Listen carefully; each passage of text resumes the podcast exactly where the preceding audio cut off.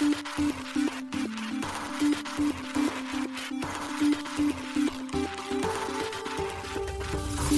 しい経済ニュース。この番組では現当社のメディア新しい経済がブロックチェーン仮想通貨フィンテックに関する日々のニュース解説を平日毎日音声コンテンツでお届けしています。そして新しい経済ではブロックチェーン仮想通貨に関するニュース解説記事やインタビュー記事学習記事などのたくさんのコンテンツを掲載しております。ぜひ新しいひらがな経済漢字で検索してメディアもチェックしてくださいそして LINE 公式アカウントではメディアの更新情報を配信しております LINE 公式アカウントにもぜひご登録ください現当社新しい経済編集部の大塚です。高橋です。はい、本日は2月の1日木曜日です。今日のニュースいきましょう。国内初 OK コインジャパンにアプトス上場へ。リップル社会長個人の XRP 口座への不正アクセスを報告。ゼータチェーンメインネットベータ版ローンチ。コインベースにゼータチェーン上場。FTX 暗号資産取引所の再開を断念。顧客に全額返済へ。英国の元財務大臣、米コインベースのアドバイザーに。アルゼンチン新大統領、暗号資産保有申告の優遇措置を法案から取り下げ。ワールドコインデータプライバシーの懸念で香港で捜査中。ドイツ警察当局がオンライン海賊版グループ関連の約5万 BTC を押収。同国では過去最大規模。サークル USDC セロにネイティブ対応へ。コインチェックエアリアルと共同開発の実現損益チェッカー提供開始。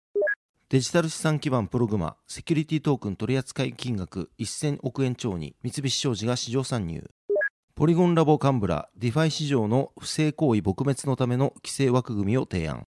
一つ目のニュースは OK コインジャパンにアプトス上場へというニュースです。国内暗号資産取引所 OK コインジャパンが暗号資産アプトス APT の取扱い予定を2月1日に発表しました。取扱い開始は2月下旬を予定しているといいます。なお予定通り同取引所に APT が上場すれば国内初の取扱い事例になります。現時点の発表によると同取引所における APT の取扱い対象サービスは入出庫、販売所、積み立てになるといいます。今回取引所、板取引は非対応のようです。また、新しい経済編集部が OK コインジャパンに取材したところ、同取引所が取り扱う予定の APT はアプトスネットワークのネイティブトークンとなるようです。アプトスはムーブ言語を採用したレイヤー1ブロックチェーンです。ムーブはメタ、旧 Facebook が2019年にリブラとして発足したステーブルコインプロジェクト DM のチームが開発したスマートコントラクト言語です。なお、アプトスの開発は DM の開発チームに所属していたモーシャイフ氏とエイブリー・チン氏が共同創業したアプトスラボが主導しています。アプトス上場により OK コインジャパンでの取扱い暗号資産は合計で36銘柄となる予定です。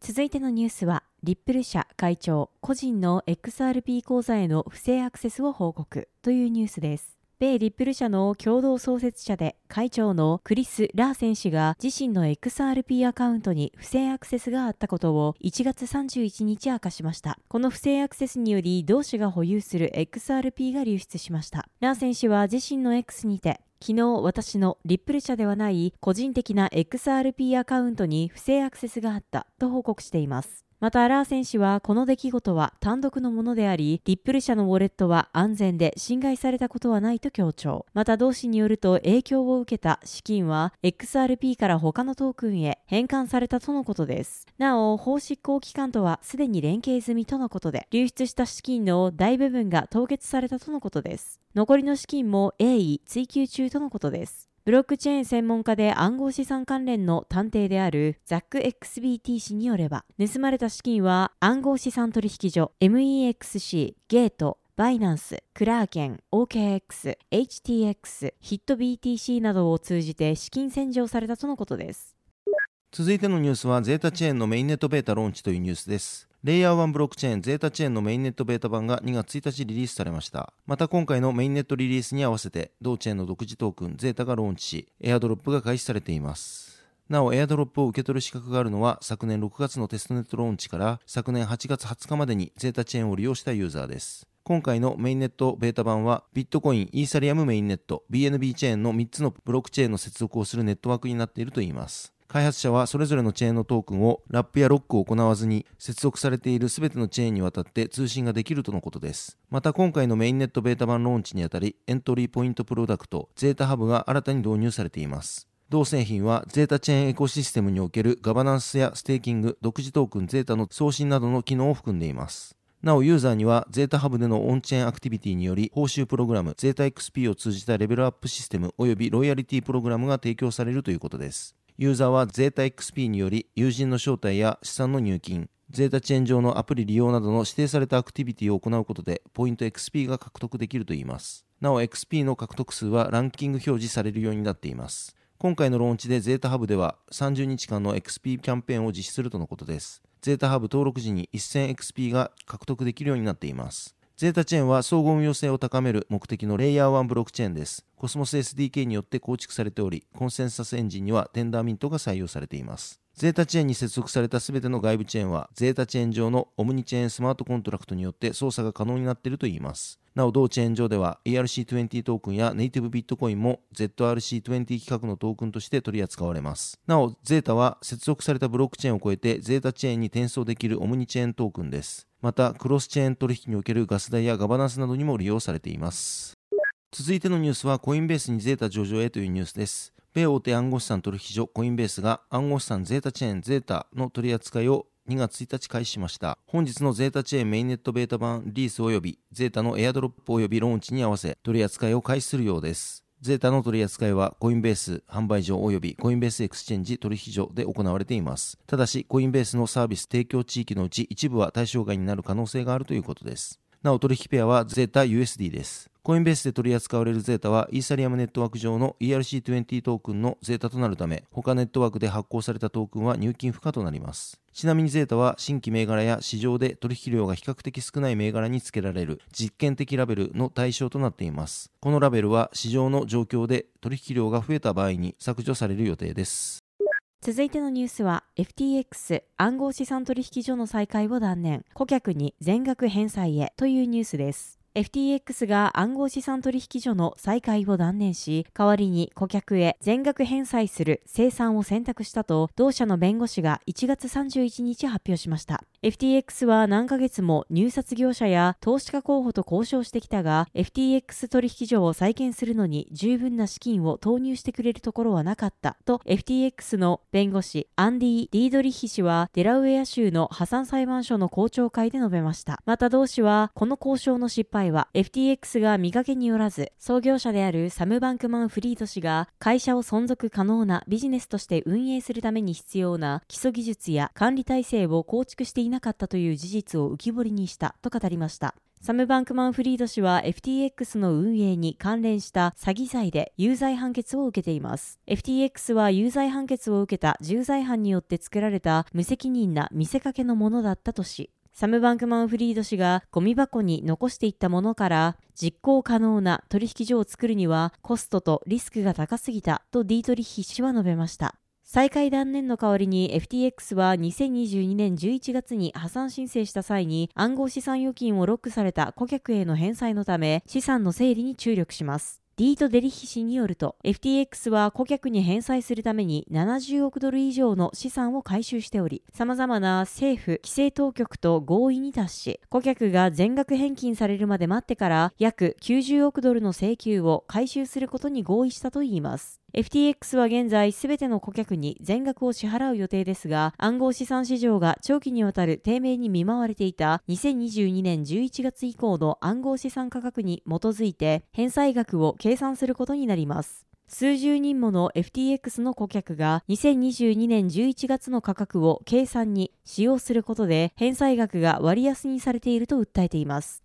例えば、ビットコインの現在の価格は、2022年11月の価格、16,872ドルから約43,300ドルに上昇しています。米破産裁判所のジョン・ドーシー判事は水曜日の公聴会でこうした顧客の訴えを却下し FTX による2022年価格の使用を承認しました。米国の破産法は非常に明確であり、負債は企業が破産を申請した日の価値に基づいて返済しなければならないと同判事は述べました。その点に関して私には何の変更余地もないとドーシー氏は述べ、破産法に定められていることであり、私はそれに従う義務があるとしました。また FTX はどの顧客の請求が正当であるかを調査する必要があるため、顧客は迅速な返済を期待すべきではないと述べています。バランスシートに穴が開き、900万人の顧客が数十億ドルの潜在的損失に直面することになった FTX は、2022年11月に破産保護を申請しました。マンハッタンの陪審員は昨年11月2日、サム・バンクマン・フリード氏が直面した7件の詐欺及び共謀の罪すべてについて有罪判決を下しました。サム・バンクマン・フリード氏に対する判決は3月28日に言い渡されます。ただし、サム・バンクマン・フリード氏は有罪判決を不服として控訴する見込みです。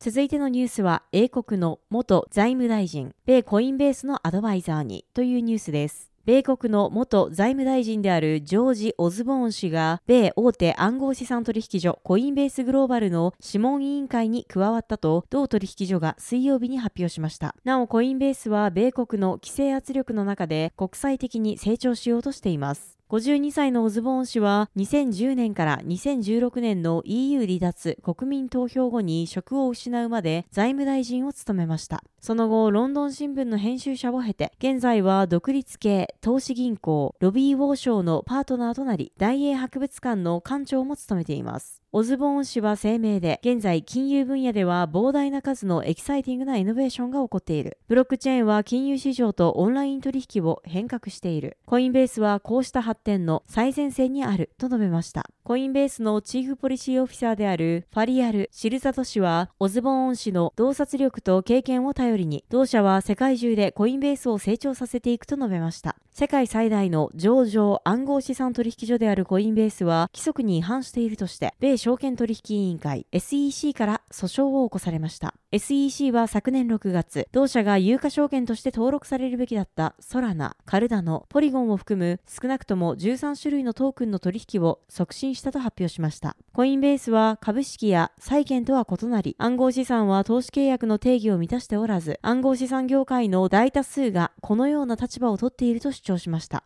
同社は米国の裁判所に訴訟の却下を求めており、判事は1月に双方の弁論を審理する予定です。コインベースは国際的に事業を拡大しており、最近では12月のフランスをはじめ、スペイン、シンガポール、バミューダなど、海外でデジタル通貨サービスを運営するためのライセンスを複数取得しています。コインベースは2012年に創立され、2021年に株式公開を果たしましたが、その後、その価値は半分以上になっています。続いてのニュースは、アルゼンチン新大統領暗号資産保有申告の優遇措置を法案から取り下げというニュースです。南米アルゼンチンの新大統領ハビエル・ミレイ氏は同国の改革法案を見直し暗号資産税制案を取り下げたようです。アルゼンチンのテックメディアアイプロアップが1月27日報じています。この動きは同国で議論を呼んでいる改革法案、アルゼンチン人の自由のための基礎と出発点の法律の承認を迅速化するための動きとみられています。比較的重要ではないとミレイ氏が考える事項で議論を長引かせない狙いのようです。同国ギジェルモ・フランコス内務大臣は同法の目的は経済発展のための自由を生み出すことだとし早く施行することが不可欠と述べました。また同氏によれば政府は当該の部分を撤回することで法案のより合意しやすい部分についてのコンセンサスを得たいと考えているといいます。なお今回見直されたのは同法の税制調整の章で保有金、ロンダリング、所得資産税、輸入関税、年金方式など複数の項目が対象となりました。その項目に暗号資産にかかる税制案が含まれる格好です。この度削除となったのは自己保有している分の暗号資産に限って資産正規化制度の対象となる項目です。12月27日に議会へ送られた法案に盛り込まれていました。資産正規化制度は居住者と非居住者の両方が対象となり、暗号資産の保有を早期申告することで税率が軽減されるというものでした。このプロセスへの参加期間は2024年11月30日までで3段階に分かれています。2024年3月末までに申告されたすべての資産に対して5%、4月から6月末までは10%、7月から9月末までは15%の単純課税が提案されていました。なお、申告により保有額が10万ドル未満であることが判明した場合は、特別税の適用外となるとのことでした。今回の法制化によって、同国の暗号資産保有者への影響が懸念されています。暗号資産の保有や支払いには課税されませんが、多額の売却益には課税されるようです。会計士のマルコス・ゾカロ氏によれば、個人の場合デジタル資産を購入するだけでは課税対象にはならないといいます。所得税が適用されるのは売却で得た利益であり、それ以下であれば税金はかからないという基準値もあると指摘しています。また同氏によれば個人資産法では暗号資産について特に言及していないため暗号資産が課税対象か非課税かについては議論が続いているといいます。それにもかかわらず税務当局は2022年以降暗号資産が課税対象であると考えているようだと同氏は指摘しています。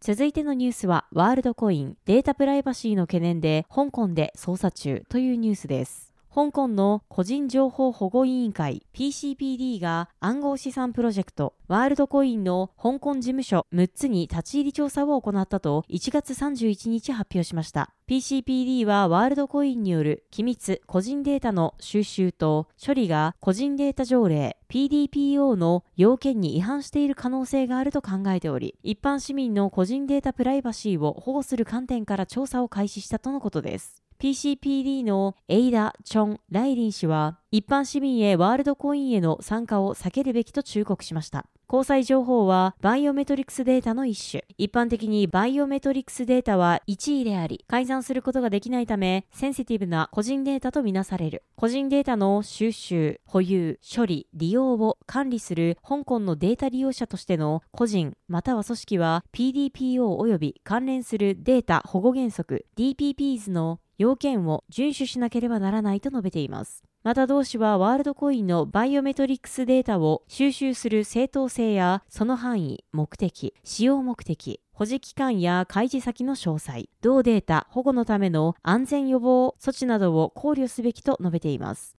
続いてのニュースは、ドイツ警察当局がオンライン海賊版グループ関連の約5万 BTC を押収。同国では過去最大規模というニュースです。ドイツの警察当局が約5万 BTC を押収したと1月30日発表しました。ビットコインの価格は記事執筆時点の2024年1月31日11時15分時点で42,791ドル、日本円にして約632万円であるため、押収されたビットコインは約21億ドル、日本円にして約3160億円となります。発表によれば今回のビットコインの押収額はドイツの法執行当局によるものでは最大規模のものだといいます。今年1月中旬にドレスデン検事総長室、ザクセン州刑事警察、ライプツィヒ第2税務署の財務調査部門がザクセン州総合調査ユニット INES として行った調査で当該ビットコインは確保されたといいます。捜査は連邦刑事警察庁 BKA、FBI、ミュンヘンのフォレンジック IT 専門会社の協力のもと行われたとのこと。当該のビットコインは2013年5月末まで運営されていたドイイツの海賊版ポータルサイト運営会社の責任者2名から押収されました。彼らは同サイトから得た収益でビットコインを購入していたといいます。なお、2名は現在、著作物の商業的無許可利用と商業的マネーロンダリングの疑いで捜査されている最中です。また、当該のビットコインは被告が政府のウォレットに送金する形で押収されており、換金に関する最終決定はまだなされていないといいます。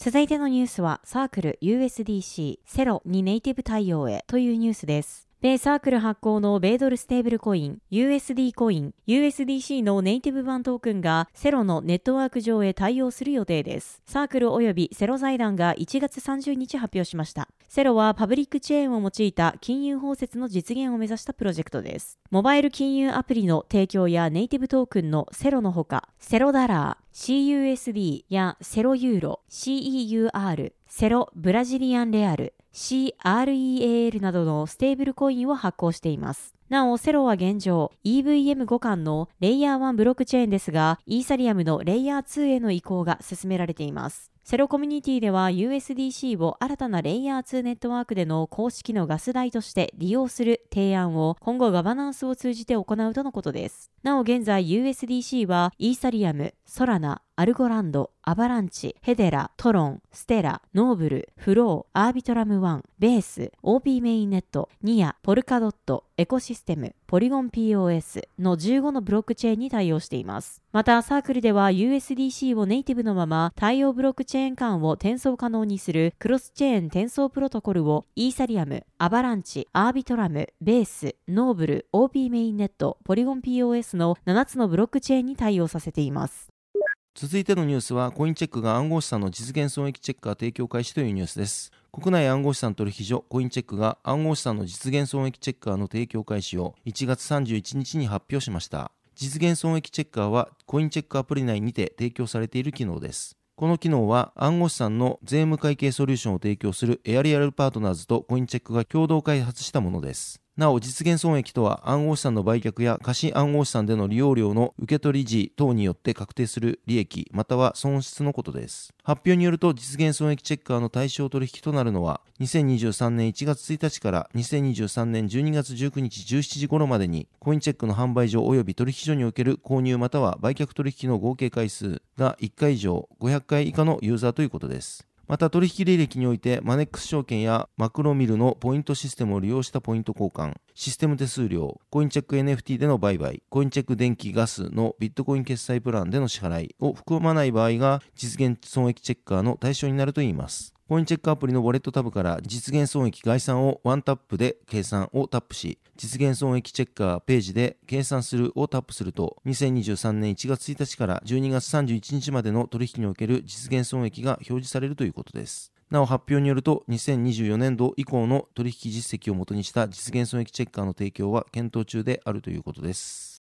続いてのニュースは、プログマの ST 取扱金額が1000億超にというニュースです。プログマ社がライセンス提供するデジタルアセット発行管理基盤プログマを活用したセキュリティトークンの取扱金額が1000億円を超えました。三菱 UFJ 信託銀行はダイヤモンドリアリティマネジメントドリーム及び大和証券とプログマを活用した不動産 ST の公募に関する協業と募集発行の完了を1月31日に発表しています。この発表によると、今回の ST 発行により、プログマを活用した公募事例は20事例となり、現母管理対象資産残高は約1026億円になったということです。なお、ドリームは三菱商事の100%子会社として、主に不動産志望ファンドの蘇生運用を行う企業です。今回の不動産 ST 発行により、三菱商事が5大商社として、三井物産丸紅に続いて ST 市場に参入しました。今回発行された ST は、東京、大阪に立地する学生レジデンスの不動産受益権を信託財産として受益証券発行信託を蘇生し、その受益権に関わる証券情報、取引情報をプログマを用いて管理する不動産 ST ということです。この ST の公募での発行額は35億円ということです。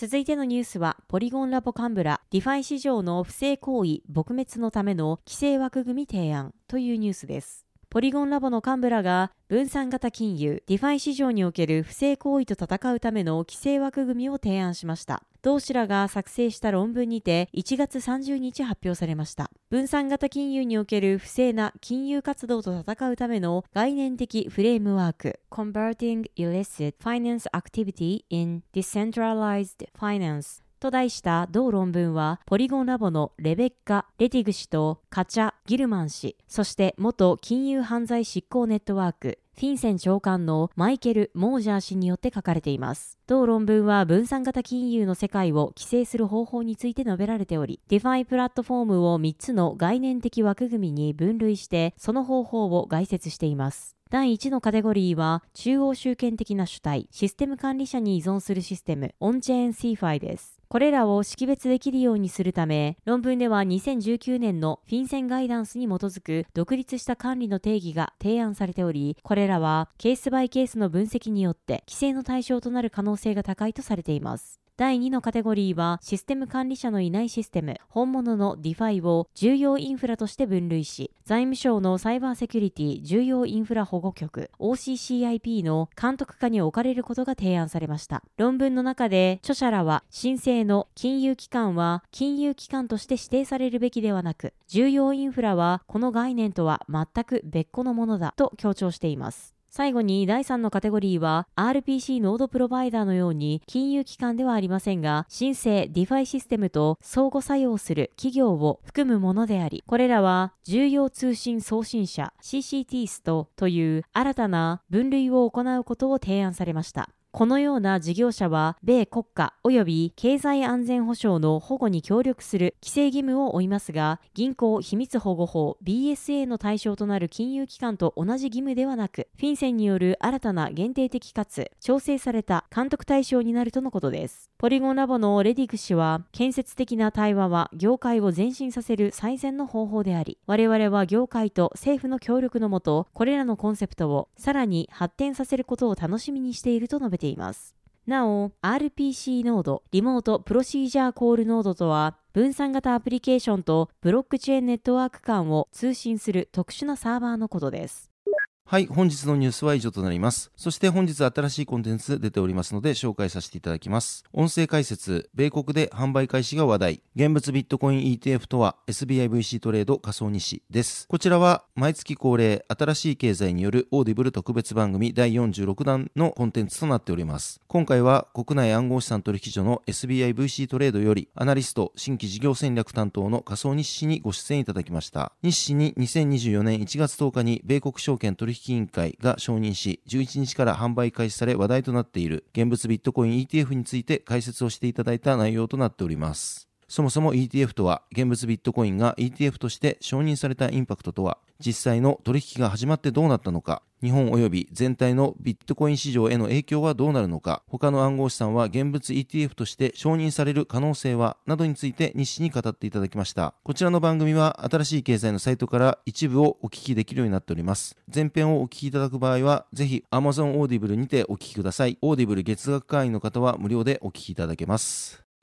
はい、このように私たち新しい経済編集部ではブロックチェーン暗号資産に関するニュースを平日毎日ラジオで配信をしております。本日ご紹介したニュースやコンテンツはすべてサイトの方に上がっております。ぜひサイトの方も見に来てください。新しいひらがな、経済漢字で検索して見に来ていただければと思います。それでは本日はありがとうございました。ありがとうございました。